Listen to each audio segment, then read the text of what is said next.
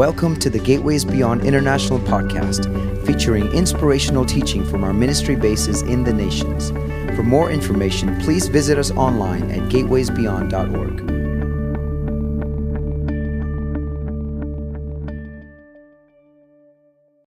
I want to talk to you tonight about what I'm going to call the harvest or summertime.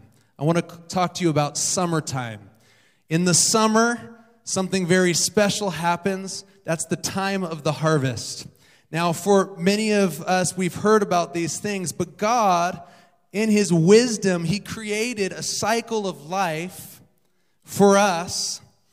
And within that cycle of life, there were very strategic points along the way that He gave us that became opportunities for His redemption to come down to planet Earth and to come down to mankind.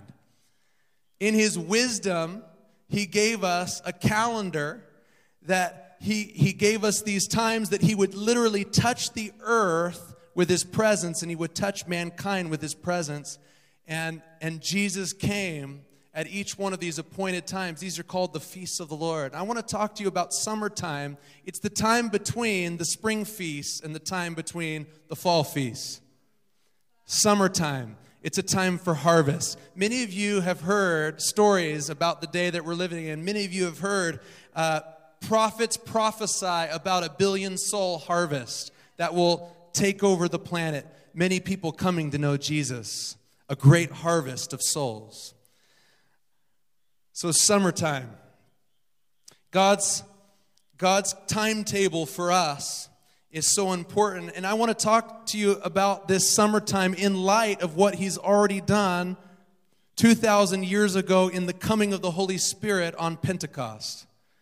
2,000 years ago when He came on the feast, the Jewish feast of Shavuot or Pentecost. So God has a calendar, and His calendar is a timeline for His redemptive work on the earth. These are the times that He chooses to come and to meet in powerful ways with his people. And in another, way, God is committed to the redemption of mankind and planet Earth. His work follows his blueprint and also follows his schedule perfectly. You know, God has a plan for your life. You know, sometimes, sometimes we, you know, we, we think one thing or the other. We think that in the sovereignty of God, He's going to just do something in my life, or we think that it's uh, up to me completely. And it's both of these things working together. It's both of these things working together that I have a choice that I'm going to live out the plan of God for my life. And God also has a plan for my life. These two things working together. And this is the way that God did it through His through his calendar, this perfect timetable of redemption. So God knows the precise time that he will do something in the earth. God chooses to tell us, to show us these precise moments that he will do things in the earth. Yes, God knows when redemption is coming, and he gave us his calendar so we would be prepared also. He has appointed times, fixed dates that allow us to walk with confidence and faithfulness to His Word. Did you know that everything is happening right now according to the plan of the Father? Everything that's happening right now is happening according to His timetable. You know, the, the Lord brought these students to Cyprus for such a time as this. This is a mile marker in each of your lives. This is a significant part of your journey with God. We can say this with confidence because we have a track record of faithfulness with our God. We can look back on history and see how God has showed up time and time again. That's amazing. That's amazing. You know, we don't just have to hope that something's going to happen in the future, but we can actually look back with faith because He's already done the things that He said He would do. It can stir faithfulness faith rising from our hearts. Come on. We have the benefit right now in this year, the year of 2017, to look back on the things that God has done with great clarity. God chose to give Israel seven significant dates on the calendar that he refers to as his feast, the feasts of the Lord in Leviticus 23. Not only did he say that these were days on the calendar that he would show up, but he actually has showed up on these exact dates throughout our history. That's amazing. That's amazing. He gave us a date. He told us, do you know the great thing about a date? I love dates. Husbands, you know that dates are significant. You know, I get to spend every single day with my wife, right? You know, some people say, why are the feasts of the Lord still important? Because because we get after Jesus died on the cross and the veil was torn, we have access with boldness. We can come before the throne of God, right? Every day with Jesus, I believe that. Every day I have access to the throne of God. But you know what? There's something so special in a husband and wife relationship. I get to be with my wife every single day, but there's something so special when I tell my wife that on such and such a day, at such and such a time, we're going to go out and we're going to have a great time. We're going to dress up, we're going to look nice, we're going to have romance. It's going to be amazing. And when my wife sees that date on the calendar, expectation grows in her heart. What? My husband wants to take me out. He wants us to have a good time together. He's going to lavish his love and his money on me. We're going to have so much fun together. You know, every day is wonderful with my wife. But there's something so special about looking forward to significant date nights with her. And that's what the feasts of the Lord are to us. He gives us dates. Yes, every day with Jesus, but significant times where He says, I will be with you. I will be with you. He actually showed up on these days throughout human history. His word is trustworthy. We see his redemptive plan unfold for all humanity through the death, burial, and resurrection of Jesus. 50 days later, after the resurrection of D- Jesus, we see the outpouring of the Holy Spirit in Acts chapter 2. Now, Acts chapter 2 is a significant uh, a significant passage, and I'm sure you've read it many, many, many times. But this came exactly 50 days. It says, when the day of Pentecost has fully arrived. It came exactly 50 days after the resurrection of Jesus. These events happened in time for the spring feast 2,000 years ago. He was crucified on Passover, Pesach in Hebrew, buried on the feast of unleavened bread resurrected on the feast of first fruits. And the Holy Spirit was poured out just in time for Pentecost on the Hebrew calendar, Shavuot. Wow. Wow. Could you imagine these disciples that had been with Jesus, experiencing this life with Jesus, and then all of a sudden they begin to realize what's happening on the exact days of Pesach? on the exact days of the Feast of Unleavened Bread, on the exact days of first fruits, Yeshua rises from the grave. Come on. And then, 50 days later, the Holy Spirit is poured out on Shavuot or Pentecost. As believers, these days on his calendar have altered the course of our eternity death, burial, resurrection. They've altered the course of our eternity with God. As we live in the light of these great days, we are able to joyfully proclaim we have a glorious future and hope in Messiah. So that's four of the feasts, but there are seven feasts on God's calendar. What about the rest? What about the rest of the feast? Well, did you know that everything in your Bible is pointing to one future event? No? Yes? Everything in your Bible is pointing to one future event. And although the cross is central to my salvation, is central to your salvation, the cross is not the central theme of our Bibles. What? How can you say that? How can you say that? Yes, of course, salvation. It's, it's, it's absolutely crucial. The cross is not central piece of the Bible, but the whole Bible is pointing toward the coming of Jesus. The coming of Jesus again. We're looking forward to a special day. Yes, we know our salvation is not the end of end goal of our lives, but the beginning of a new life in Him. Right? The cross was the beginning of a new life in God. The pinnacle of human existence arrives with the coming of King Jesus. His return and righteous judgments are the longing of every human heart. Hallelujah.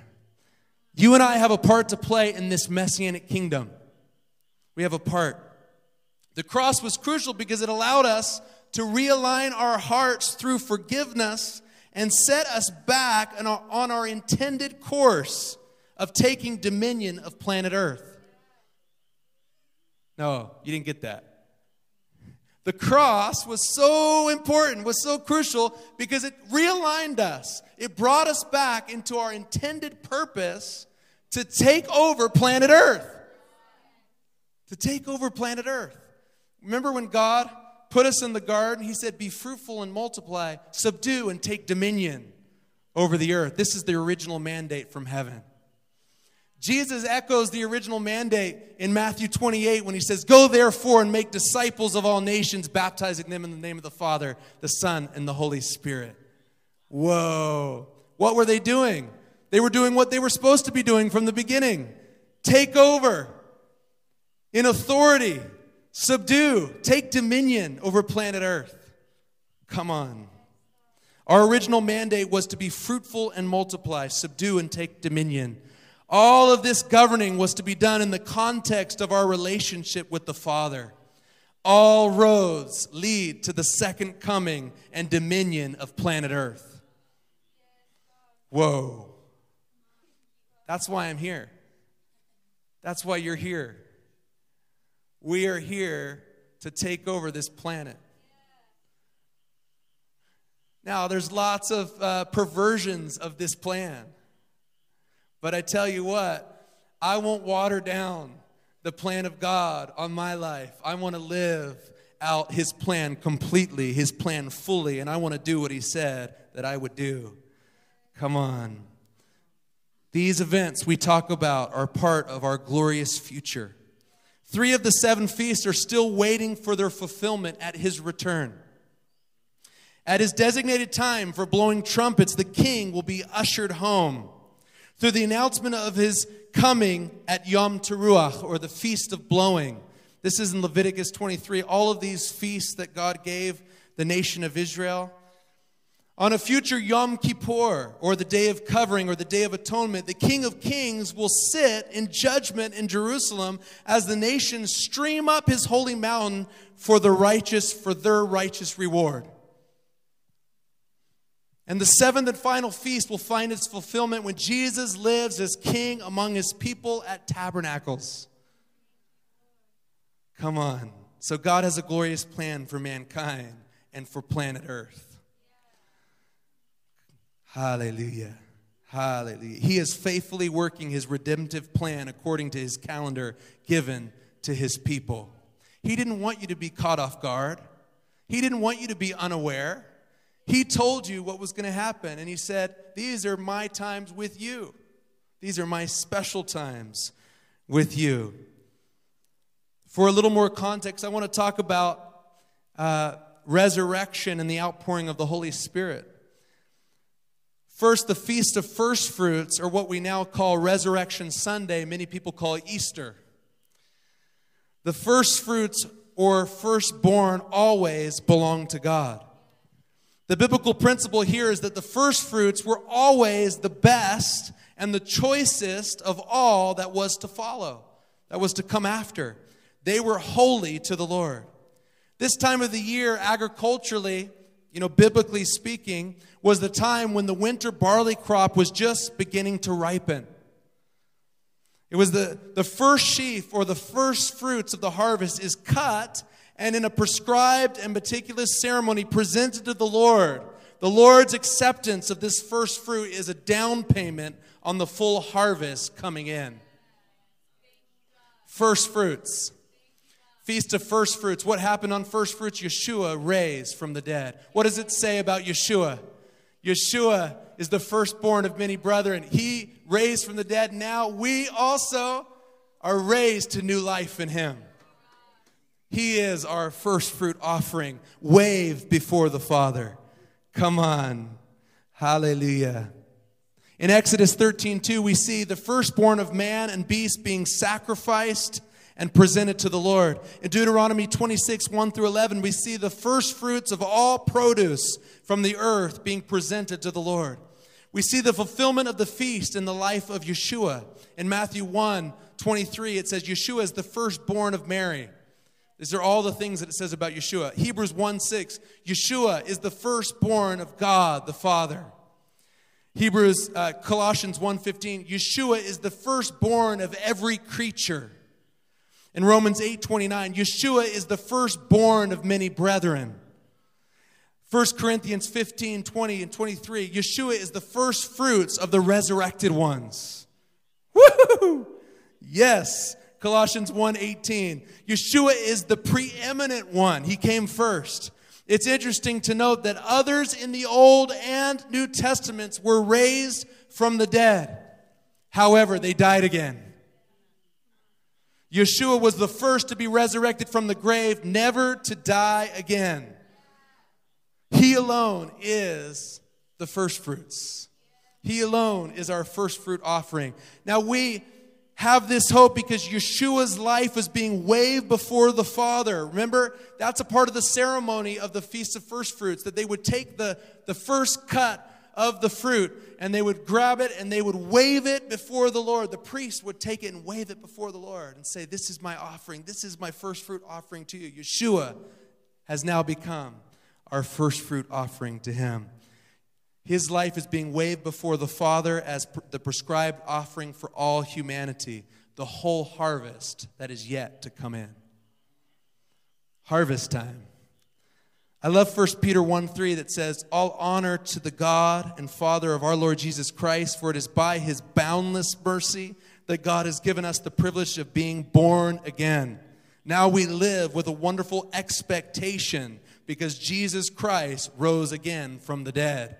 Woo! For God has reserved a priceless inheritance for his children. It is kept in heaven for you, pure and undefiled, beyond the reach of change and decay. And God, in his mighty power, will protect you until you receive this salvation because you are trusting him. Wow, that's powerful. That's a promise. That's a promise. Our hearts are filled with hope because Jesus rose again. Why do you have hope? Jesus rose again. Why do you have hope? Because Jesus rose again. We trust we will rise because he has risen. In the Hebrew world, there was much more of a connection between physical and spiritual. There was much more of a connection than we, than we realize today. All of these feasts given had an agricultural, a land application, an application with the ground, with the dirt, with the mud, with this planet.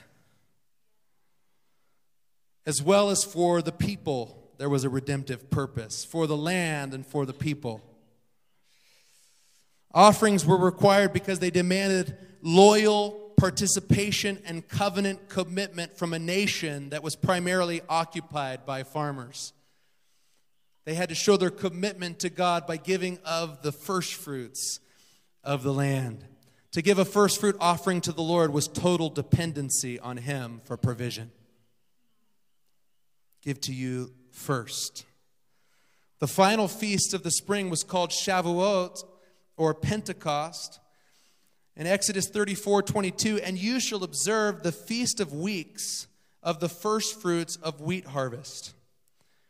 So you see that the two primary crops in Israel at that time were the barley and the wheat, the barley and the wheat harvests. Shavuot was the celebration of the first fruit offering of wheat as the earnest or guarantee for the rest of the harvest. Jesus was the guarantee on first fruits, that was the barley harvest, for the redemption of mankind. The Holy Spirit being poured out on Shavuot was for the redemption and the first fruits of all that was to come for planet Earth and for you and I. Come on, the harvest of souls that was coming in. The emphasis of this celebration was on God as our provider. The date of this feast was counted from the feast of first fruits or resurrection. Seven weeks. Shavuot means the feast of weeks. Pentecost is 50 days, right? So seven times seven, the feast of weeks, 49. And then the next day in Hebrew, and then on Pentecost in Greek, it's the 50th day. Hallelujah. Three of the seven feasts were known as pilgrim feasts to the Lord. The feasts where the, the, the men of Israel, the men and the boys, they would go up to the mountain of the Lord. They would go up to Jerusalem. They would go up to the temple. Uh, and this was, Shavuot was one of these three pilgrims' feasts. The other two pilgrims' feasts were Passover and Tabernacles. It was during or about these pilgrim pilgrimages that the songs of ascent were written. Do you know Psalm 120 through 134? If you look in your Bible, it says the songs of ascent. These were the songs that were written as the Jewish men and their sons were going up on camping trips in caravans. Lots of men from villages and from the, the known world at that time coming up to Jerusalem. I love to think about uh, Psalm 133 that says, How good and how pleasant it is for brothers to dwell together in unity. It's like the precious oil running down the head of Aaron, down the beard of Aaron, and down the garments of Aaron. There, the Lord commands a blessing. This song was written by these men as they were going up to Jerusalem to celebrate these feasts. They were around a campfire, maybe. They were eating s'mores around the campfire and they were singing these songs. Why? Because it was so good to sit around with other guys and talk about the testimonies. Last year, when we went to the house of God, you remember when the glory of God filled the temple? Sons, my son, you weren't there yet. You weren't old enough yet. But let me tell you hey, tell him, tell him, tell him about what happened last time we went to the temple of God.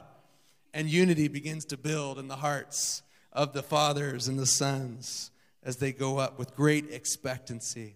I love Shavuot because there is great expectancy that is built into this feast that's coming. I wanted to talk about Shavuot because this is going to happen while you guys are on outreach. You're going to celebrate Shavuot while you're on outreach. The, the, the time of Shavuot is happening literally while you're there, okay? And I wanted to talk about this because there should be expectancy expectation that's growing in your heart as you move, as you go out to see all that God has for you during this time. So, no, so do you remember I told you that Pentecost 50 days? What they would do, the Jewish people would do, is they would take a bowl and there would, there would be something called the omer in the bowl, and they would, they would take each one of these, like, like let's just picture it like a kernel, a kernel of wheat. They would take a kernel of wheat and they would take it out of the bowl and they would count 50. And they would count down until Shavuot. Now, whenever you have a countdown, there is expectation growing in your heart, right? Whenever there's a countdown. And, um, and I thought about this. With a countdown, I think about these two things. In the United States, in New York City, there, when there, there's a countdown before the new year, and something happens on the new year when this ball drops down, but there's a countdown that takes place 10, 9, 8. And it's so powerful because you're expecting something new and something fresh, right? There's a countdown before a new season, a new era. And there's also a countdown that always takes place before a rocket launches, right? You know what I'm talking about. A lot before a rocket launches into the sky, there's always a countdown.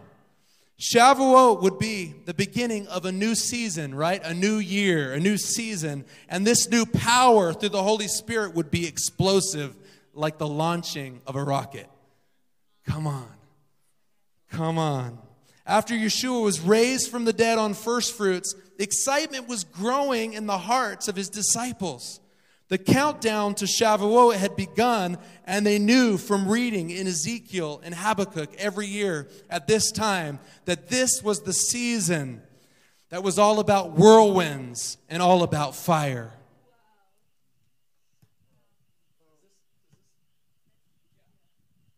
Sorry, I know that. I'm supposed to loosen something there, but whirlwinds and fire, fire. Ezekiel and Habakkuk talk about this. Jewish people, they read these passages of scripture every year at Shavuot. Right? Every year at Shavuot, they read this. So there was this anticipation that was growing for the latter glory that would fill the temple of God as they begin to count down the days. I want you to count with me tonight. We're going to count in threes, okay, starting with 50 because there's 50 days that lead to Shavuot or the outpouring of the Holy Spirit. So let's start 50, 49, 48.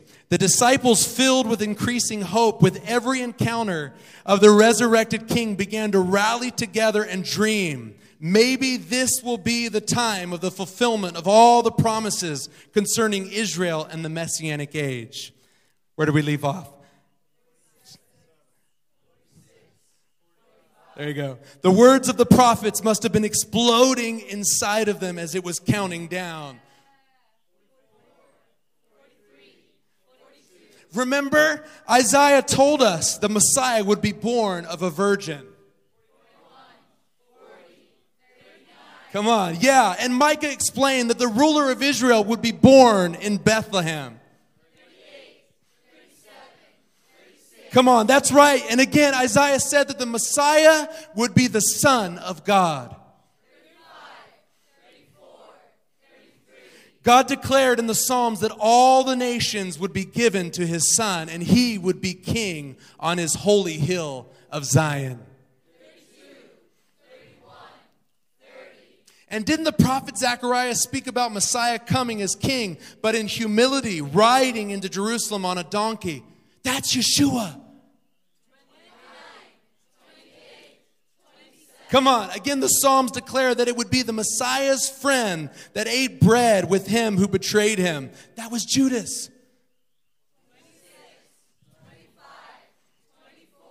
Come on, wasn't it Zechariah who told us that 30 pieces of silver would be the price of Messiah's betrayal? Yes, and that the silver would be thrown to the potter. Come on. it's just as they say. Isaiah told us that the Messiah would be despised and rejected. 19, Woo! The prophet also said that we would hide our faces from him. I'm sure Peter found little comfort in the fact that his denial was also foretold. King David saw the Messiah's hands and feet being pierced just as we saw it. 14, 13, 12, One more.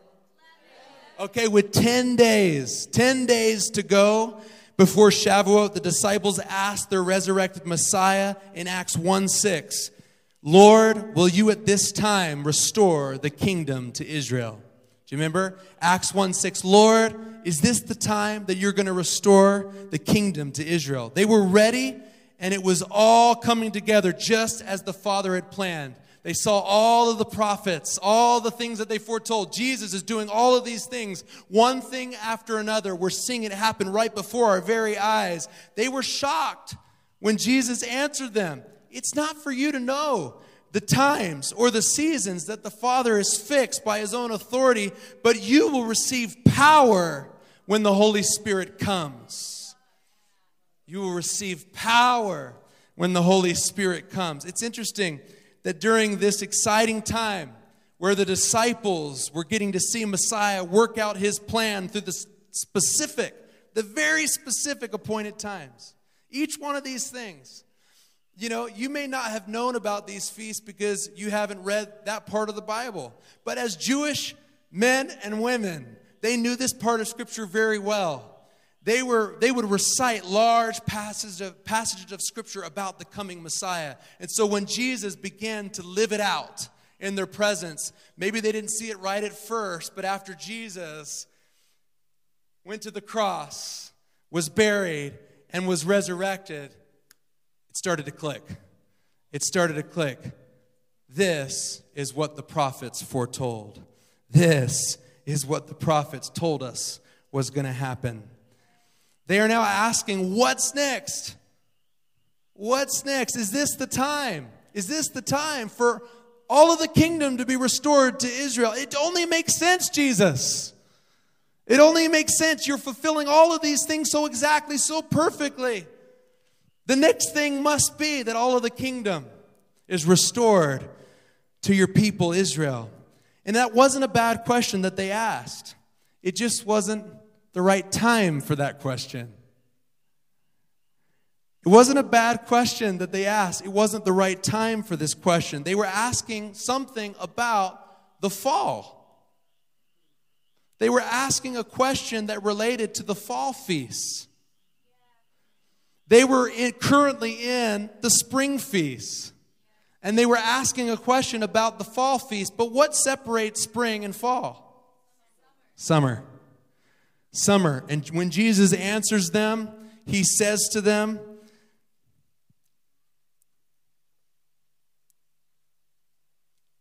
So they were asking a fall feast question. They were hoping that Jesus would speed up the sequence of time. They were hoping that Jesus, because he's here, because he's here right now, that he would just speed it up. He would accelerate it. He would make it happen. But Jesus says, I don't believe, so I don't believe in this passage that he was telling me it's not for you to know the season of time. But he says, but that it's not uh, the season that you are wanting isn't here yet. That they had to follow God's plan. God had a plan, and there was a sequence that this plan was going to be worked out into. And so they couldn't, even though Jesus was there, there and now, there was something that had to happen before he came again, right? They still had the harvest. They still had to harvest the summer crop before the messianic age.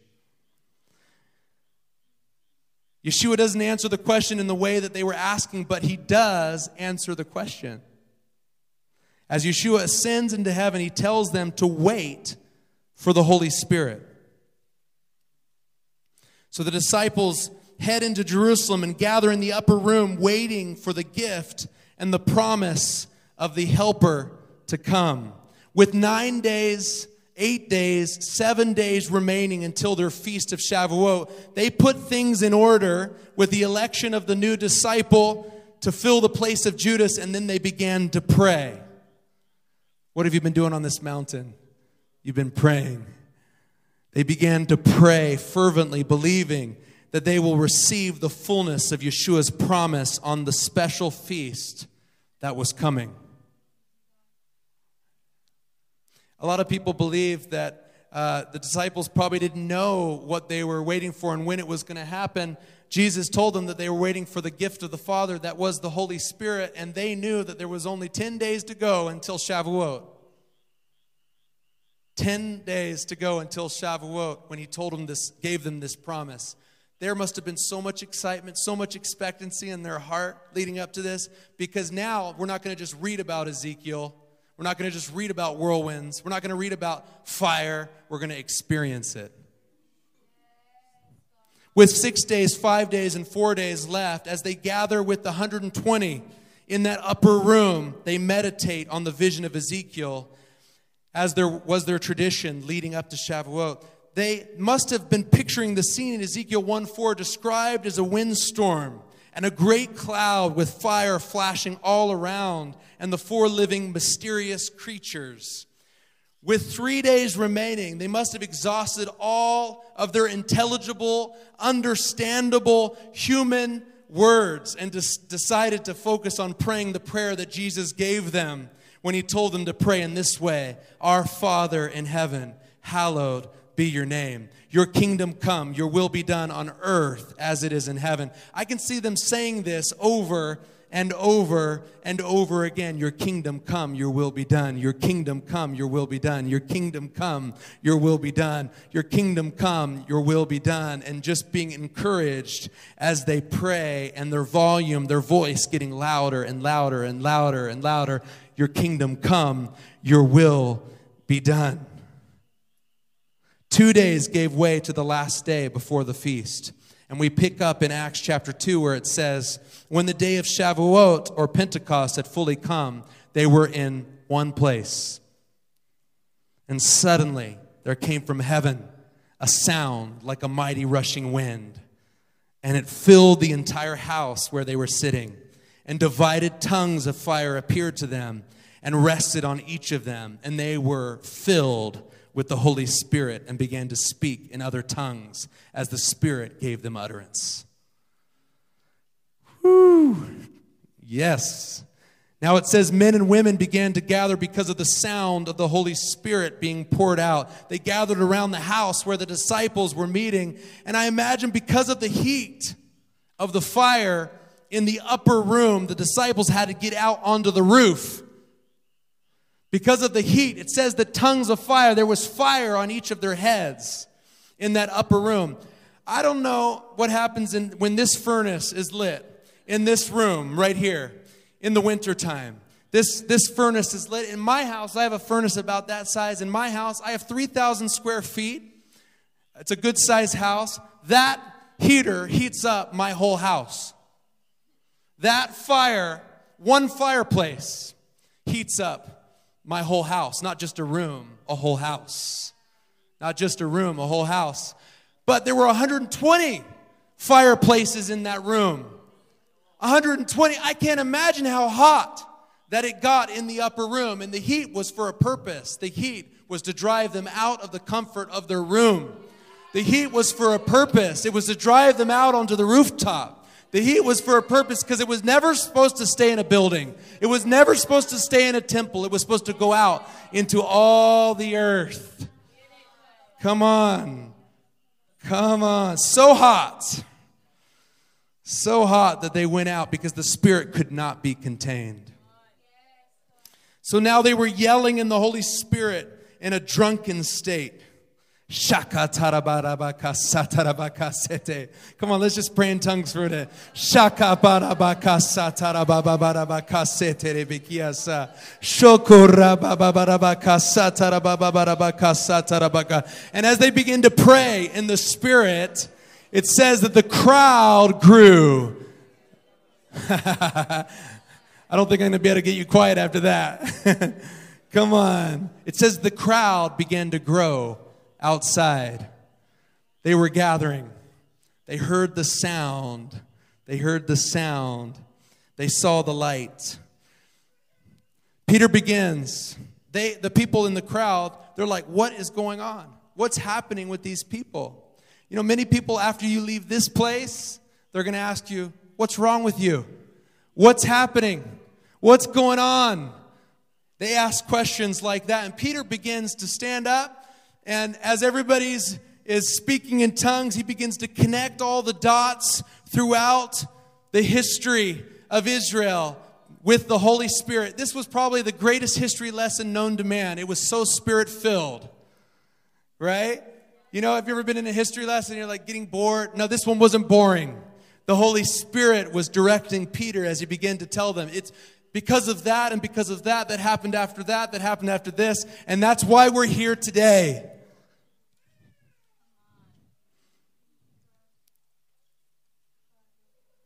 The very thing Yeshua Jesus had said 10 days before was now taking place. It was now happening. The Holy Spirit is coming to empower you to bring in the summer harvest of souls. The kingdom was coming and the will of heaven was being done through every person that now believed. Summertime is all about harvest. Yeshua said, It's better that I go Yeshua said, How could it be? The disciples must have been thinking, How can it be better that you go? In the scheme of things, in the scheme of things, in my plan, my whole plan, you only see part of my plan, but I've got a whole plan. And in the scheme of things, it's better that I go. It's better that I go so that the, the gift of the Father can be given to you. The promise of the Father can be given to you because there's something that has to happen before I return the summer harvest has to come in. Hallelujah. Hallelujah. I believe right now we're living in summertime. We're, we're living in, right now, we're living in the time of the harvest. Now, you guys, this is very real for you, you young people going out onto outreach. You're going to reach out with the message of the kingdom. You've been empowered by the Holy Spirit during this upper room time here, this fiery time on the mountain. You're going out with vision and you're going out with power.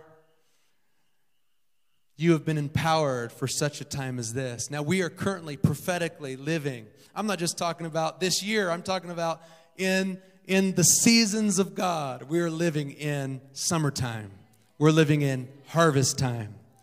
You know, what's good news about that? Because it doesn't matter if my, my, in my yearly cycle, when it's fall time, it's still summertime. When it's wintertime and I'm starting to feel cold on the outside, I should be warmed by the Holy Spirit inside because it's still summertime. When it turns, when winter turns to spring, I, I shouldn't forget the season that I'm really in because it's actually summertime. It's actually summertime. I'm speaking prophetically. I'm speaking about the timetable of heaven, the timetable which God preordained for you and I to live out. To live out. It's summertime. Hey, I want you to get something in your spirit. I don't want you to forget this. I want I, I, want like no matter what comes your way, no matter what's happening around you, I want you to remind yourself it's summertime. It's summertime. Good things happen in the summer. Good things happen in the summer. We get to enjoy his face. We get to enjoy the sun. We get to enjoy, we get to enjoy all these good things that take place. We get to eat the fruit of our labor in summertime. We get to pick and to enjoy the things that have been planted in the ground, even seasons past. It's summertime. Come on. And guess what? Even beyond the fact that it's summertime right now, you have something great to look forward to. And that after summertime, prophetically, after summertime, the fall feast arrive and Yeshua is here in his glory. Yeshua is here in his glory. His word will go forth from Jerusalem. The earth will rejoice and be glad as proper order is once again established. Those who believe and have been equipped through testing and trials will rule and reign with him. You know, that's the great thing about summertime. When you have summertime in your heart, it doesn't matter if you're having a bad day, it doesn't matter if you're in prison, it doesn't matter what's going on if you're being persecuted for the message that you carry. If it's summertime in your heart, you know that after summertime, Jesus returns in glory. I am expecting I am anticipating that great day. The former things, it says in Revelation that there's coming a time where there's no more pain, there's no more crying, and there's no more death. The former things will have passed away. I, the, the, the word that kind of marks this season for you guys is hope. The, the, the, see, the, the word that marks this last season of this season of discipleship is you've been given new hope for new life in Him, a life in the Spirit. Hallelujah. The former things, it says, will have passed away. Those who have been faithful with their talents and gifts, as small as they may seem, will be given authority over a city. Those who have been given, who are faithful with what they've been given, will be given authority over a city. And those who have done very well, it says, over 10 cities. Now, you could just take that as a parable. You could just say, well, Jesus was trying to illustrate, yes, Jesus was trying to illustrate something about what, that which was coming. He's saying, if you're faithful with what you're given, then I'm going to make you ruler over much. I'm going to give you authority. I'm going to empower you by the Holy Spirit to rule and to reign with me. Come on. So, how do we get there? How do we get there? It's exactly the same way the disciples were encouraged to get there. You will receive power when the Holy Spirit comes on you, and you will be my witnesses in Jerusalem, Judea, Samaria, and to the ends of the earth. We need fresh, continual, overflowing baptism of the Holy Spirit. Why? Because there's a harvest that's white. There's a harvest that's ripe. There's a harvest that's ready. It's just waiting to be plucked. Jesus said, Pray, the Lord of the harvest, send out laborers into the harvest field. And that we've, we've talked about this this week with the students that oftentimes the very prayer that Jesus gives you to pray is the life he wants you to live. Your prayer becomes your mission.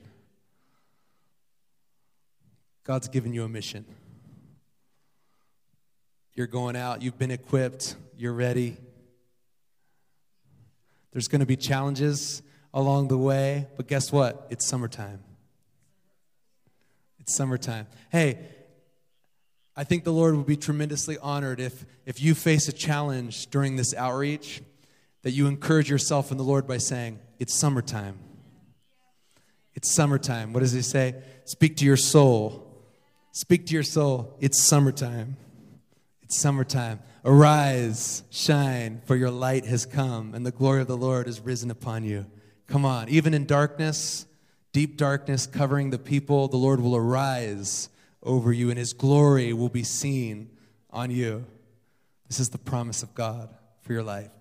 It's summertime. Let's stand up. Hallelujah. Thank you, Lord.